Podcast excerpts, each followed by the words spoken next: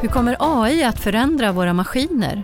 Mest radikala är ju att de här blir någon slags elektroniska eh, agenter eller individer. En slags art, fast... Ja, just det. Precis. Eller? Kan man ja, tänka så? Någon slags eh, elektroniska livsformer uppstår. Vad händer med den mänskliga kulturen när AI tar ett större plats?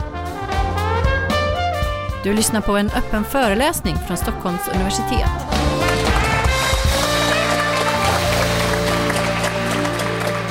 Varmt välkomna till Tranströmerbiblioteket. Den här kvällen handlar om AI och den kulturella evolutionen. Där vi frågar oss, är AI, alltså artificiell intelligens, nästa steg i mänsklighetens kulturella evolution. Hur ser vår framtid med AI ut? Det talas ju ibland om att AI skulle vara ett hot mot mänskligheten. Det kommer vi beröra lite grann. Och eh, ja, men framför allt så frågar vi oss, kan vi lära oss någonting om vad AI kan ställa till med genom en evolutionär betraktelse? Jag som ställer frågor heter Karin Gyllenklev, jag är journalist och den som står för svaren ikväll det är biologen Magnus Enqvist. Du är ju grundare av Centrum för evolutionär kulturforskning vid Stockholms universitet där ni undersöker vad som formar och ändrar mänsklig kultur. Men det här med AI, det är lite nytt för dig. Det är nytt för mig. Hur nytt är det för dig? Det är jättenytt. Det är bara några veckor, på säga. Ett, år kanske. Ett år? Två, två ja. Ja, men ni har ett forskningsprojekt mm, mm. på gång om just det. Vill du berätta lite kort liksom, om? Ja, det finns ju väldigt mycket eh, diskussioner idag om AI och vi tyckte att här, eh, eh, den här kulturella evolutionen skulle man kunna använda idéer från den för, för att undersöka AI genom att stoppa in liksom maskiner i den här eh, kulturella evolutionen så att inte människor bara pratar med varandra eller på telefon eller vad det nu är utan också pratar via datorer med varandra och vad de här datorerna sen gör med oss och så vidare. Aha. Eh, det händer ju väldigt mycket på AI-området. Jag tycker man hör liksom stup i kvarten om nya saker. AI kan hjälpa oss att hitta eh, fall av cancer som eh, lä mänskliga läkare missar. Eller AI kan hjälpa lärare att anpassa undervisningen till exempel. Har du fastnat för något sånt här exempel på sistone? vi, vi, I forskningen så använder vi mer och mer AI. Vi kanske inte tänker på det. När jag håller på med matte så finns det en massa program som kan räkna åt en till exempel. Och vi gör en massa simuleringar och så. Det är mängder med eh, digitala eh, hjälpmedel som, som an, vi använder. Ja. Och det gör ju att, att eh, eh det är en väldig hjälp i många fall eh, för oss i forskning, leta information och så. Man springer inte i bibliotek längre utan all, all litteratur finns ju på, på nätet och så. Det är många, många sådana saker. Ja. Visst använder du också AI ibland när du skriver texter och du liksom fastnar på for formuleringar? Ja, ibland eh, eh, liksom blir det så att man inte man tycker inte man får till en formulering, speciellt på engelska då. Ja. Då kan man gå till ChatGTP och fråga fix, kolon liksom. Så, och då fixar den? Ja, och framförallt kan man få en idé om eh, ett annat sätt att uttrycka det. Ibland kommer det ju konstiga saker, men, så man får ha lite koll på det. Men, men eh, det kan man göra. Ja. Och om man inte vet vad ChatGPT är för någonting? Ja, det är, vad ska man säga, det är ett enormt sånt här artificiellt neuronnätverk och, och lite annat också som man har tränat på att eh, helt enkelt eh, generera sekvenser från eh, sekvenser som man ger som input. Ja. Och, man kan ladda ner det på datorn, eller hur? Ja, man kan jag vet inte om man kan ladda ner det. Det kan man också. Det är jag osäker på. Eller jag hittade också, att man kunde göra det. Eller? Ja, just det. Eller hur mycket som ligger på de servrar eh, ja. ChatGTP Det vet jag faktiskt inte. Det är säkert de som vet här. Men, men, men, men eh, det går att använda det. Och ja. det, är gratis också. Man får betala lite för den hetaste versionen. Men, ja, men som en virtuell assistent mm, eh, mm. från eh, OpenAI är mm. väl företaget. Um, jag tänker, innan vi liksom klampar in i människans evolution, den kulturella evolutionen och så, vi kanske bara ska, vad menar vi när vi säger AI, artificiell ja. intelligens? Eh, det är ganska gammalt, eh, eh, antagligen från 50 eller 60-talet. Och då hade den lite mer snäv mening. Det var just att, att få maskiner att bli intelligenta på det sätt som, som eh, människor är intelligenta. Nu är det väl lite bredare och innefattar egentligen all eh, kraftfull eh, när man pratar om det, all kraft, speciellt i risker och så, all kraftfull digital informationsteknologi. Ja. Och vad är det den ska kunna för att vara liksom en, en artificiell intelligens? Den ska kunna... I början var det att dra liksom slutsatser från, från, från massa information, men den kan ju koppla ihop människor på alla möjliga sätt. Enorma databaser där man kan hitta saker och så vidare. Den kan lära sig om oss människor, massa olika inlärningar. Alltså de, eh, I början så hade man ganska snäva idéer om hur de här inlärningsalgoritmerna ska se ut, men nu finns det eh, mycket mer. Och eh, man har delvis använt faktiskt inlärningsalgoritmer som är typiskt för den inlärning man finns hos djur. De som spelar schack och så vidare. Så det är inte en intelligens på det sättet att, eh, att eh, man drar slutsatser medvetet som vi gör. Utan man har tränat helt enkelt de här neuronätverken, eh, konstruerade neuronätverken vad den ska göra i massa, massa lägen, schackpositioner till exempel. Ja, och sen kan den väl också, alltså de, de lär sig av erfarenheter? Ja, det är erfarenhetslärning, precis. Ja. Ja men du, ska vi kasta oss in i? Vi, ja, det är väl lika bra vi gör det. Vi, vi kastar oss in. Eh, som eh, eh, Karin sa här, så ska vi försöka eh, Eh, med någon slags evolutionärt perspektiv på det här med AI. Och eh, då tänkte jag börja med att prata lite om vad evolution överhuvudtaget är. Och sen ska jag gå in på kultur, kulturevolution och sen ska vi stoppa in de här datorerna i den här kulturevolutionen. Och det, evolution kan betyda väldigt mycket. Och vi har olika så att säga, eh, sätt att, att, se på eller tänka på när vi pratar om evolution. De flesta tänker nog biologisk evolution. Eh, och ibland är det ett kontroversiellt begrepp, speciellt tror jag, när man applicerar det på människan. Men eh, den bredaste tanken man kan ha om evolution det är att det är, det är processer som skapar och upprätthåller komplexitet. Och då kan vi applicera det här på kosmos och naturligtvis på biologi och eh, biologisk evolution, men också på, på, på den mänskliga kulturen, ekosystem och, och, och, så vidare.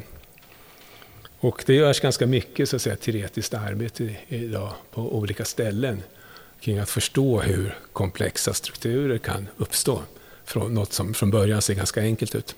Mm. Så jag tänkte vi skulle börja där då. Ja. Och, och vi, vi, ska tänka oss ett lego. Och tänk en legobit som inte har några såna här knoppar på sig, som man inte sätter ihop. Så uppstår det eh, möjlighet att sätta ihop dem där. Och då kan man börja göra saker eh, eh, Eh, eh, från det där. Och eh, ibland kanske det uppstår i regelbitar lite olika sort. sådär. Och om det där får hålla på så kan man sakta då bygga upp mer och mer komplexa strukturer. Och det är viktigt är att det här går långsamt. Att det, det kan, komplexa system kan inte uppstå liksom med en gång. Då. Vad händer om det går för fort då? Ja, det, det, alltså om man bara sätter ihop slumpmässigt, lego är ett lite dåligt exempel då för att det sätter ihop, men de flesta, eh, man plockar ihop molekyler till exempel, så kommer de bara liksom för, eh, ramla ihop igen. Så det gäller att hitta sånt som är tillräckligt strukturellt stabilt. Långsam stadig process. Ja, ja, precis. Och om det där får hålla på tillräckligt länge så kan det uppstå sådana här fantastiska saker. Va? Och det är nästan obegripligt. Och då ser vi en, eh, en krabba. Ja, och blå, liten blåklocka. Ja, Sveriges, eh, vad är det, nationalblomma? Liten blåklocka. Det visste inte jag. jag kan veta. också saker. Det borde jag veta. Eh, så det tar tid det här. Va?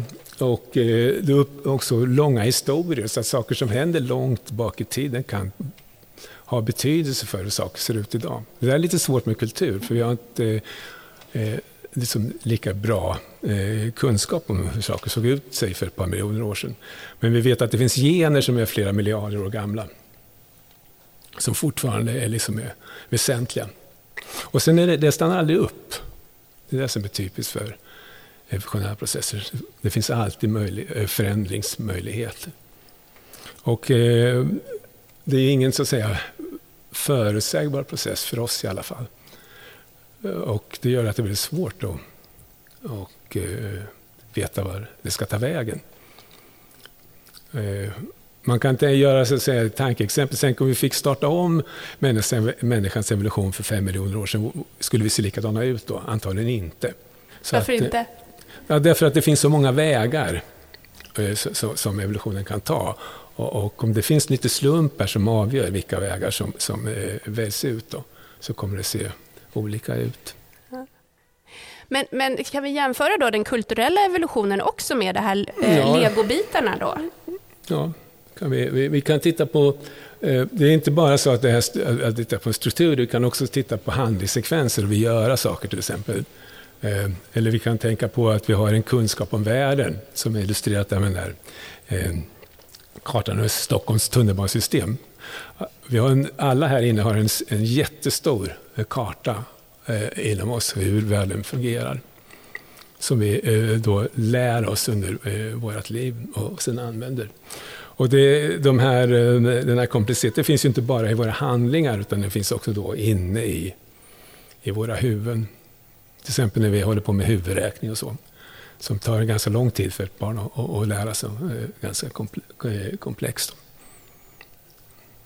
Så att eh, struktur, den här komplexiteten kan ha mellan många olika former.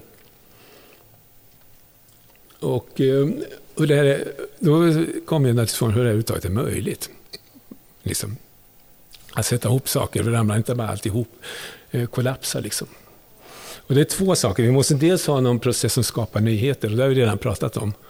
Men sen är det så att eh, när man sätter ihop här legobitar i, när vi leker, då kan nästan allting fungera. Men i verkligheten så är det nästan väldigt, väldigt få eh, av de saker som, som blir nytt, som verkligen liksom, eh, har en chans att, att, att, att finnas till eller spridas.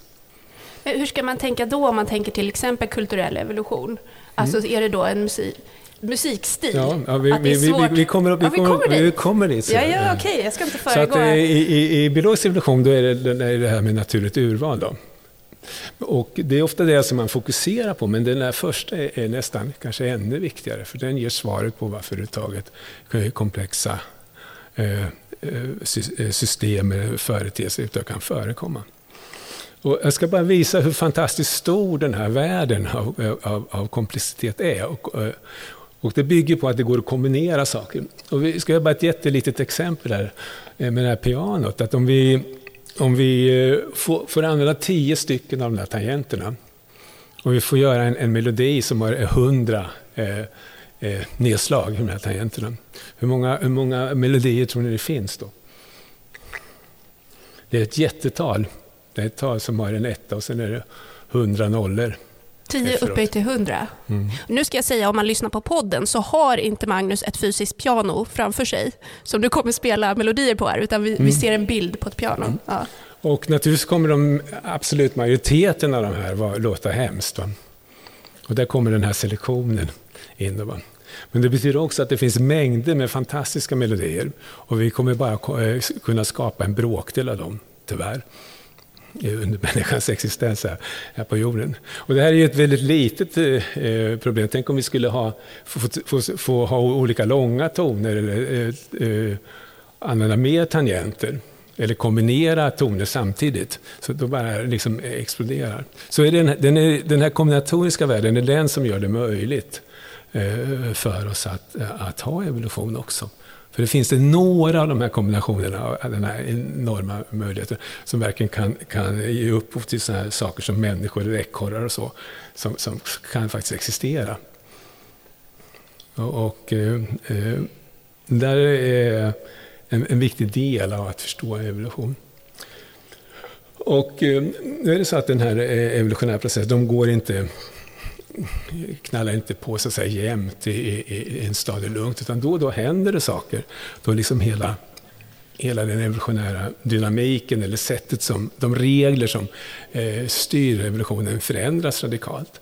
Och det där beskrevs i en väldigt berömd bok av Maynard Smith och Schatzmary på 90-talet. Och, och, jag har kallat dem skutt, här, evolutionära skutt. Jag vet inte om det är lite Alltså, det har, som har väl, haft väldigt betydelse för vår ja, utveckling. Ja, visst, visst. Och jag har bara några exempel här på sådana. När liv uppstår i ett sådant eh, fall, till exempel DNA-proteiner och kromosomer, flercelliga organismer, det liknar ju väldigt mycket det här legot. Då. Sexuell fortplantning, närsystem, kulturellt arv, det är exempel på, på saker som plötsligt har uppstått och ändrat hur den här revolutionen eh, går vidare. Och vi kan ta ett exempel, bara sexuell fortplantning. tidigare när det hände en mutation på två olika celler fanns det inget sätt att de där två, om de var, båda var, var gynnsamma, att de skulle komma tillsammans. Men när man fick sexuell fortplantning då kunde man helt plötsligt kombinera de här två och då bildades helt andra möjligheter, nya möjligheter för revolution. Det kan gå fortare till exempel. Och eh, när de tittade på de här eh, skutten då, eh, så var det två saker som utmärkte dem. Ibland båda, ibland en andra.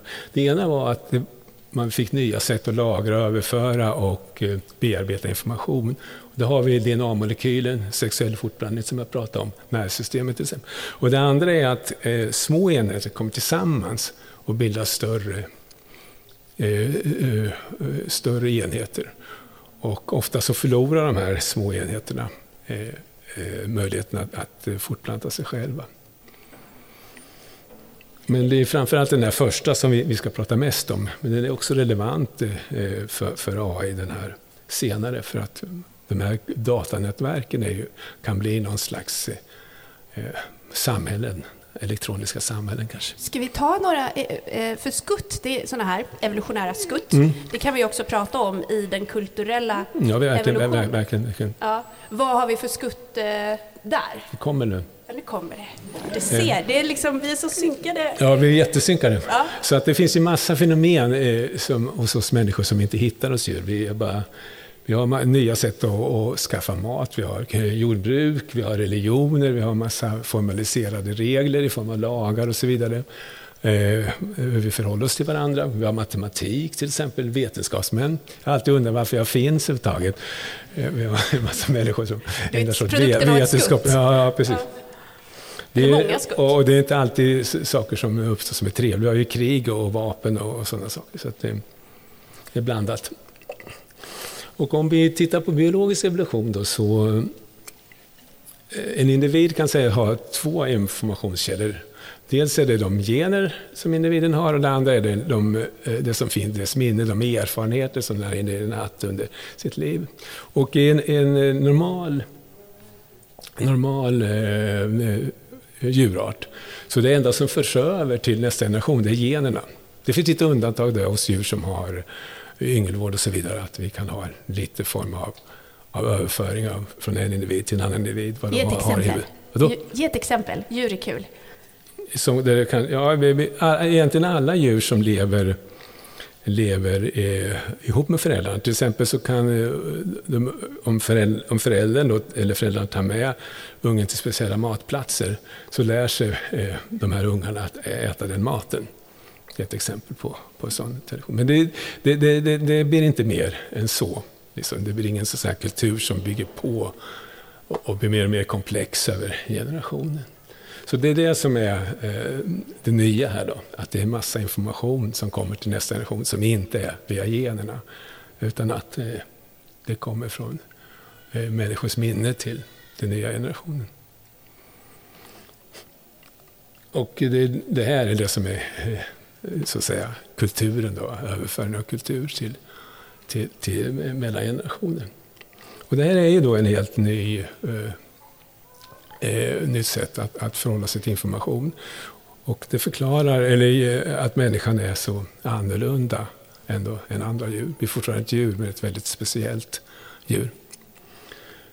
Eh, så, och det är ju olika sätt, då som, eh, två sätt egentligen, så typiskt som den här överföringen Eh, sker. Det ena är att vi tittar på vad andra gör och försöker härma det och så vidare.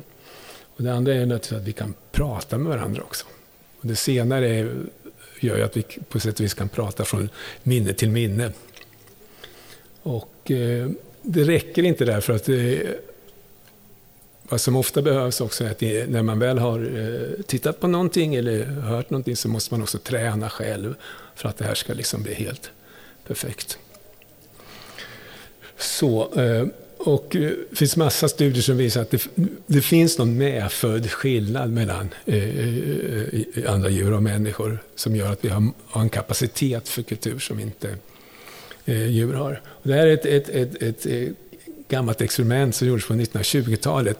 Det var när, när behaviorismen var stor och, och, man tänkte sig att allting berodde på miljöfaktorer. Då bestämde sig ett, ett par som heter Kellogg's, de var psykologer, att de skulle eh, föda upp sin egen eh, eh, uppfostra sin egen son tillsammans med en schimpans. Och eh, det gick ganska bra i början, men efter ett år så, där så avbröt man det här. Och det, I början så var det ingen stor skillnad, men sen så, så, så helt plötsligt så avstannade utvecklingen hos, hos eh, schimpansen. Och en av bidragande orsaker var att man, man avbröt det var att Donald då, började bete sig som en schimpans och låta som en schimpans. Så, så att eh, han härmade schimpanser men inte tvärtom. Då. Men hade, tänkte de då att eh, nu ska vi se, om vi uppfostrar dem på samma sätt, de är i samma miljö, kommer då schimpansen också börja tala mänskligt ja, språk? Så, så, så, på en kultur. Alltså det, ja. då, jag, var, jag tror de var helt övertygade. Ja. Om att det, ska, det, finns, det har gjorts massa, så här, inte experiment, men när man har fått upp eh, orangutanger, schimpanser och, eh, och eh, eh, gorillor och så i, i mänskliga miljöer av olika anledningar. Och de har ju aldrig blivit några kulturvarelser. Nej. Det kulturella arvet det är ju inte så märkligt egentligen. Det är att, att jag illustrerade med en hatt här.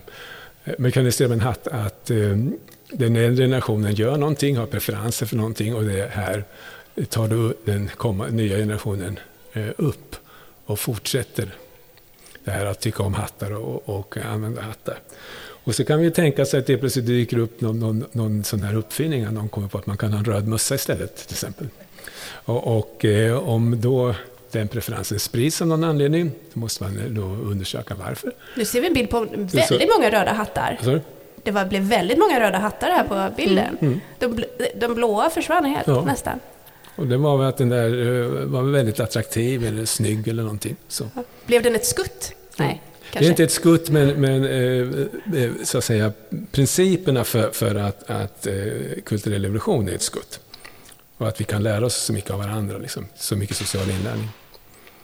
Genom att vi har haft sån framgång när det gäller att förstå biologisk evolution Eh, så eh, är ofta fokus varit på det, även för människan, inte kanske överallt, men i, i, i, i mycket vetenskap, att vi har väldigt mycket medfödda eh, egenskaper. Och man, och eh, man sett kulturen mer som, som eh, inte så eh, kraftfull eh, förklaring när det gäller att förklara mänskligt beteende, vad vi gör det är lite svårt att, att, att, att alltid tro på det när vi tittar på hur mycket, hur mycket som finns och, eh, hos människan och, och, att det ofta har en, en, en väldigt kort eh, historia. Skrivkonst och matematik och så, det är ett antal tusen år. Liksom. Det är alldeles för kort för att det ska vara, kunna förklara det med biologisk evolution. Och det ena det andra är att, att redan när Darwins eh, den här Origin of Species kom ut, åren, direkt åren efter, så var det eh, ett antal personer som försökte göra en, en liknande eh, modell för, för kultur som, som, som Darwins teori för naturligt urval och, och mutationer och så vidare.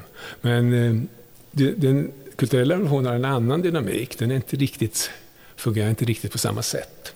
Och det är viktigt att ta hänsyn till. Och då är det andra drivkrafter och andra, andra resultat. Det mest typiska kan, eh, kan vara att vad som sprids i kultur, det är sånt som, som då lätt förs över till andra individer. Medan i biologisk evolution då så är det, är det då eh, fortplantning, biologisk fortplantning som, som gäller. Och de där kan stå lite i, i, i konflikt med varandra till och med. Och jag ska bara nämna några viktiga skillnader då, eh, i den här evolutionära dynamiken. Vi, man, vi föds ju med alla våra gener, va? men vi föds helt utan kultur. Och tillägnar oss dock eh, den kultur som finns runt oss i en, en lång eh, eh, eh process som startar då, i stort sett när vi föds. Kanske lite innan, till och med innan. Och, och eh, vi blir aldrig riktigt färdiga. Vi lär oss hela tiden. Jag har lärt mig massa om AI, försökt i alla fall, de senaste, senaste åren. Och eh, det här har jag redan sagt, att eh, det finns egentligen bara en väg eller, för generna. Det är från, från eh, mamma och pappa eller från, från eh, honan och hannen till avkomman. Men i kulturell evolution så kan eh, kultur spridas på alla möjliga sätt. Från unga till gamla, men också från gamla till unga. Och, och, och så vidare. Och en del individer har väldigt stor inverkan. Och genom att man också lär sig saker i en sekvens så kan man, eh, när man har lärt sig någonting så kan det påverka om man lär sig någonting i framtiden. man kan lättare ta till sig vissa argument än andra till exempel. Influencers tänker jag på då. Då är vi stora, stora spridare då. Influencers. Ja, Eller? ja det kan För att använda ett modernt ord. Jag Ja. tänker på det där Elvis, jag vet inte, hade en jätteful sån där vit lädergrej liksom, som massa människor går omkring med. Elvis-kostymen. ja, jag så verkligen undrar. Men, men verkligen, det finns de som, som har ver, verklig makt liksom, på det sättet. Och det, AI hjälper ju till här kan man säga, eller informationsteknologi i allmänhet. För då, folk kan, de som verkligen är stora influerare, de kan nå väldigt många människor idag. Så den här kulturella relationen kan nog åstadkomma väldigt många saker. Vi tänker egentligen det som är lättast att förstå det är olika praktiska färdigheter som att eh, kunna dreja eller vara snickare och, och sådana saker. Men också mentala förmågor. Det kanske är som är mest förvånande, som, som huvudräkning till exempel, så är någonting som vi, som vi lär oss från generation till generation. Världsbilder, vad vi ty- tycker om världen, sociala normer, identiteter och värd, värderingar och motiv, vad det egentligen vi strävar efter, är är inte något som är riktigt fixt utan som kan eh, variera. Och det vet vi från antropologi att, att eh, olika grupper och, och människor som lever väldigt olika oss här i västerlandet kan ha ganska annorlunda eh, värderingar och syn på, på livet till exempel. Under de här öppna föreläsningarna på Tranströmerbiblioteket så har vi ju lyxen att få litteratur på ämnet uppläst för oss. Så jag tänker att vi tar det nu och ropar hit Alice eh, Thorburn. Får gärna komma hit med sin lilla pall och sätta sig. Ehm, det är en lite annorlunda läsning den här gången faktiskt. Eh, jag ska läsa en dikt som eh, ChatGPT har skrivit, eller på uppdrag av mig. Ja, en AI-skapad dikt alltså. Ja, precis. Ja. Så att frågan var, eller jag bad helt enkelt den här ChatGPT som ni pratade om tidigare, att eh, skriv en dikt som handlar om relationen mellan människa och AI. Ja. ja, men vad spännande. Då får vi bara liksom njuta, tror jag. Mm, precis, vi får se eh, vad ni tycker. Eh, här följer den dikten. I strömmar av kod där tiden står still. En mänsklig hand rör vid framtiden en digital drill. Kisel och själ i ett samtal så djupt. Människan drömmer, AIn följer, tystnad blir till ljud. Skärmar som glöder i den sena nattens timma. Tankar som dansar, kretsar som spinna. Människa och maskin, en linje suddas ut. I deras möte ett nytt landskap tar sin rut. I varje kommando en önskan att förstå. Våra röster ekar i binära sjöar så blå. Data som flödar, en flod utan slut. Vi söker mening i mönstren, ett svar som är vårt. Med tangenters dans och skärmar så klara, vi föder en intelligens, så ny och så sällsam svara. AI, vårt barn, i binärt språk fött. En skapelse av sinnrikhet, av kunskap slött. Sammanflätade vi är i denna digitala famn. Människa och AI i symbiosens namn. Vi lär och växer tillsammans i sväng, i harmonins vals, teknikens nyfikna språng. Vi formar varandra genom algoritmens sång och undrar, vem är skaparen? Vem är stark? I denna dans mellan människa och AIs essens finner vi kanske svaret i vårt gemensamma presens. Vad känner du som är bibliotekarie och ändå har läst en del poesi? Vad, är det, vad tycker du om AIs, eh, eller ChatGPTs eh, skapelse? Ehm, ja, eh, den kanske inte är den bästa dikten som jag har läst. Var det till och med ett nödrim? För det tycker jag var... Den har liksom utvecklat nödrim. Mm. Man kände igen generellt, jag bad den skriva några olika dikter faktiskt, och den vill ju väldigt gärna rimma. För det, jag hade inte sagt någonting om att det ska rimma, men det gör den ju ändå. Eh, jag bad den till och med specifikt att inte göra det vid ett tillfälle, men den gjorde det i alla fall. Så den, det liksom ingår väldigt starkt i poesi för ChatGPT, känner man. Ja. Eh, och sen är det ju generellt ganska högstämt. Ehm, och det är inte jättemycket som liksom lämnas till läsaren att tolka generellt heller, utan det är ganska mycket uttalat. Ehm, så. Ja. Magnus, vad tyckte du om denna dikt? Var lite, det var ju några eh, rader där som ändå var ganska bra. Fast det var, jag vet inte om den höll ihop överallt, liksom. men några var imponerande tyckte mm. jag. men jag håller med, det finns ju en del poetiska bilder. Mm. Jag tycker om den här kisel och själ mm. i ett samtal. Eh, och det finns också tankar som dansar och kretsar som spinna. Det var, just när man läser upp den känner man också att här finns det ju en rytm också, och nästan allitteration och sånt där. Ja. Vad tror ni, eh, hur står sig eh, hur, hur, framtiden liksom för AI-poesi? Skulle det potentiellt i framtiden kunna få lika hög status som människoskapad? Ja, det, det går ju inte att svara något annat än ja på det. För att eh, bara har man kommit så här långt nu liksom. Så att, eh, vad framtiden innehåller det är väldigt svårt att veta men, men jag tror att den kommer innehålla väldigt mycket ja. av sånt här. Det är två saker som, som, som snurrar i en loop här. Dels är ju AI och informationsteknologi, i alla fall än så länge, något som vi människor skapar, som på så sätt är teknikutveckling, som då är, kan, kan uppfattas som kulturell revolution. Men eh, sen den AI som vi eh, får till, då, den förändrar ju också hur den här eh, kulturella revolutionen kommer att se ut i framtiden. Så det är den, de här återkopplingarna liksom som, som jag tror är viktiga att, att titta på. Vad kommer att hända då? Ja. Om vi siar? Det är en liten brasklapp. Eh, att, att naturligtvis i framtiden kan ju de här eh, kanske väldigt intelligenta maskiner utveckla sig själva. Jag kommer att komma tillbaka till det lite på, på slutet. Så, så här såg det ut naturligtvis eh, för bara några år sedan, höll jag på att säga. Eller i alla fall historiskt, att, att all typ av kultur så att säga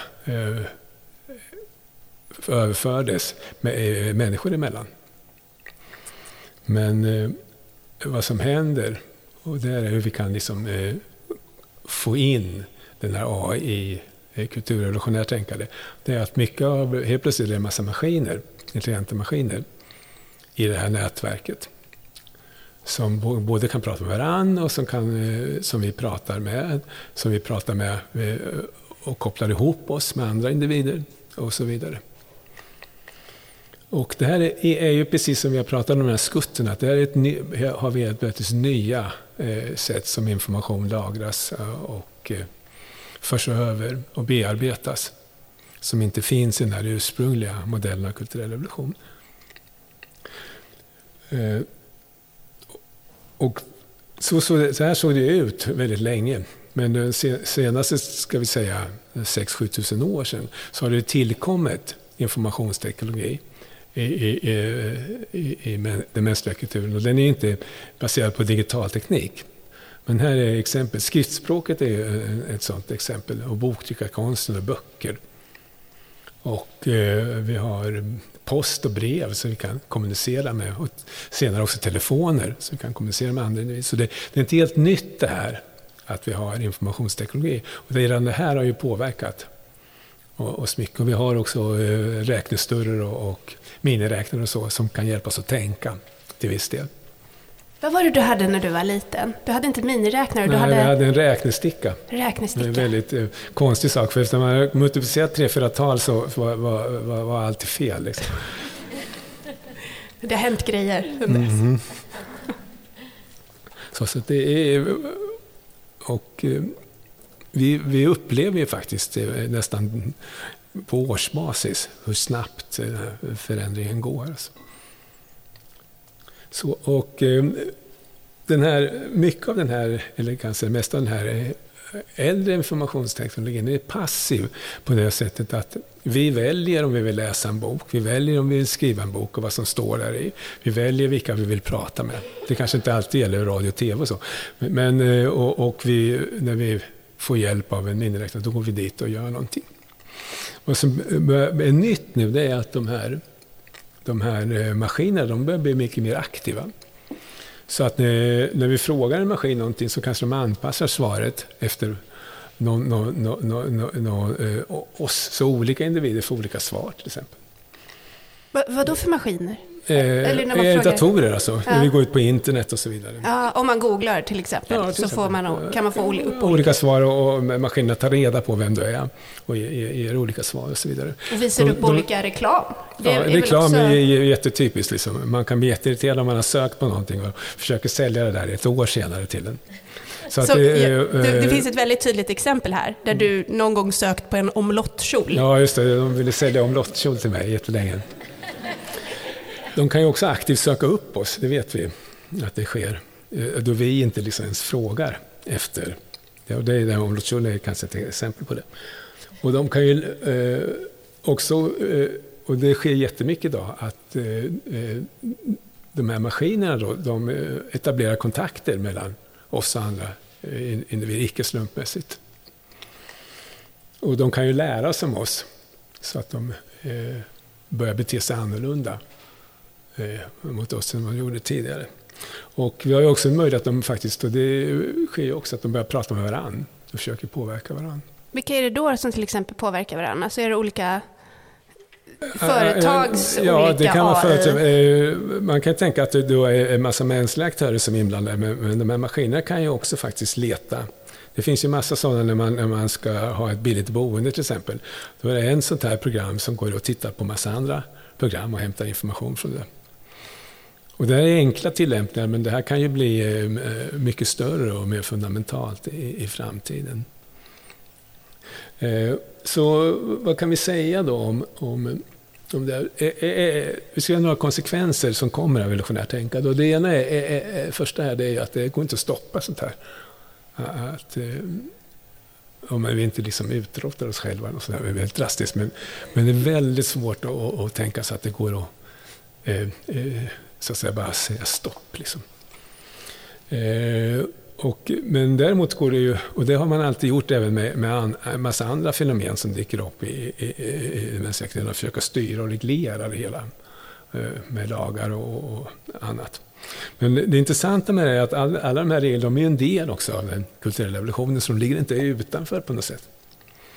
Och, och något som vi nog inte förstår som är ganska fantastiskt, det gäller ju klimatfrågan, det gäller att försöka förhindra krig och, och, och också försöka eh, att, att eh, eh, på något sätt undvika massa negativa konsekvenser av AI och så vidare. Att vi människor överhuvudtaget håller på med det. det är, för det ser vi inte oss ju. Liksom. Vi kan bry oss om vår framtid flera generationer framåt. Och vi kan bry, bry oss om det är inte alltid så, men, men, men, vi gör det. Och det där är, tycker jag är väldigt intressant. Jag tror ingen riktigt förstår det, att vi ändå gör det. Och det är, är, är jätteintressant. Sen, jag skriver, sen äh, accelererar det här också, som, som naturligtvis är... Man ser sällan det i biologisk evolution, men under de sista 500-600 åren så har saker gått snabbare och snabbare och snabbare. Och det där har ju också konsekvenser för, för det här då. Och, eh, eftersom det här är då ett sånt här skutt, liksom, det blir helt eh, nya informationsvägar, sätt att bearbeta information och så vidare, så, så vet vi från, från alla, studier och sånt tidigare att det här kommer att ha jättestora konsekvenser. Det följer av detta också. Det går att räkna ut eh, på andra sätt också.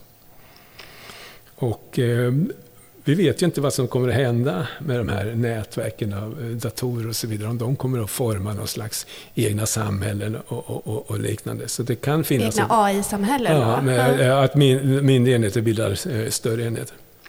Och, och det, kan, det, som är mest radikala är ju att de här blir någon slags elektroniska eh, agenter eller individer. Så vi får, någon, vi får nya typer av livsformer. En, annan, en slags art, fast... Ja, just det. Precis. Eller? Kan man ja, tänka så? Eh, eh, någon slags eh, elektroniska livsformer uppstår. Vi ska ju prata om artificiell intelligens som hot mot mänskligheten. Det är ju inget som bara finns i böckernas värld eller i film eller så. Förra veckan var det globalt eh, toppmöte om AI-säkerheten med Storbritannien som värd. Eh, 28 länder kom överens. Vi måste agera globalt för att minska riskerna som finns med utvecklingen inom AI.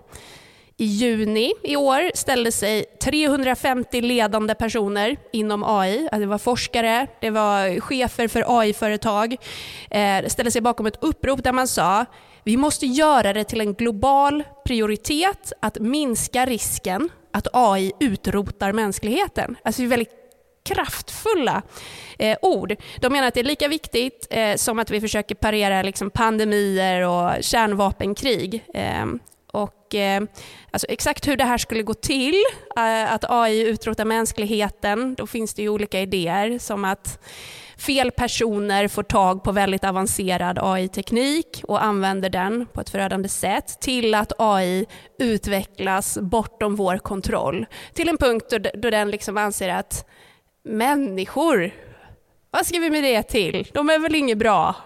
De bara sabbar och, och pajar och hittar på något listigt sätt att förgöra oss. Eh, jag vet att du inte forskar på exakt just den här aspekten av AI, Magnus, men vad tänker du? Eh...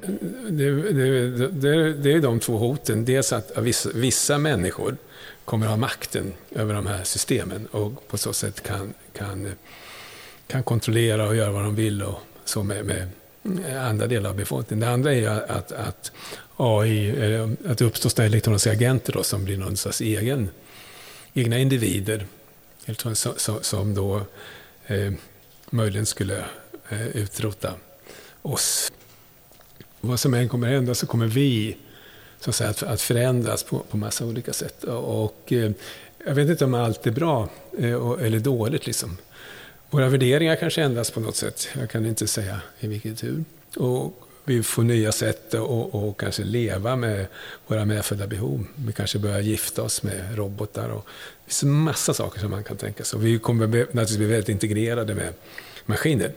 Och det kommer uppstå nya så att säga, evolutionära konflikter som är ofta starka drivkrafter i, i sån evolution. Vad de kommer att vara är, är, är lite eh, oklart. Och sen är frågan om det blir lugn och ro. Om, eh, en idé är att det här kommer bara accelerera eller kommer vi komma upp på en ny platå liksom, eh, och också diskuteras.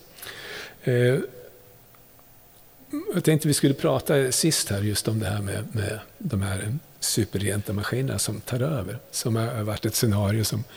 Och det är väl kanske inte helt... Eh, det är väl en möjlig, möjlig tanke. Den kanske är väldigt eh, människocentrerad.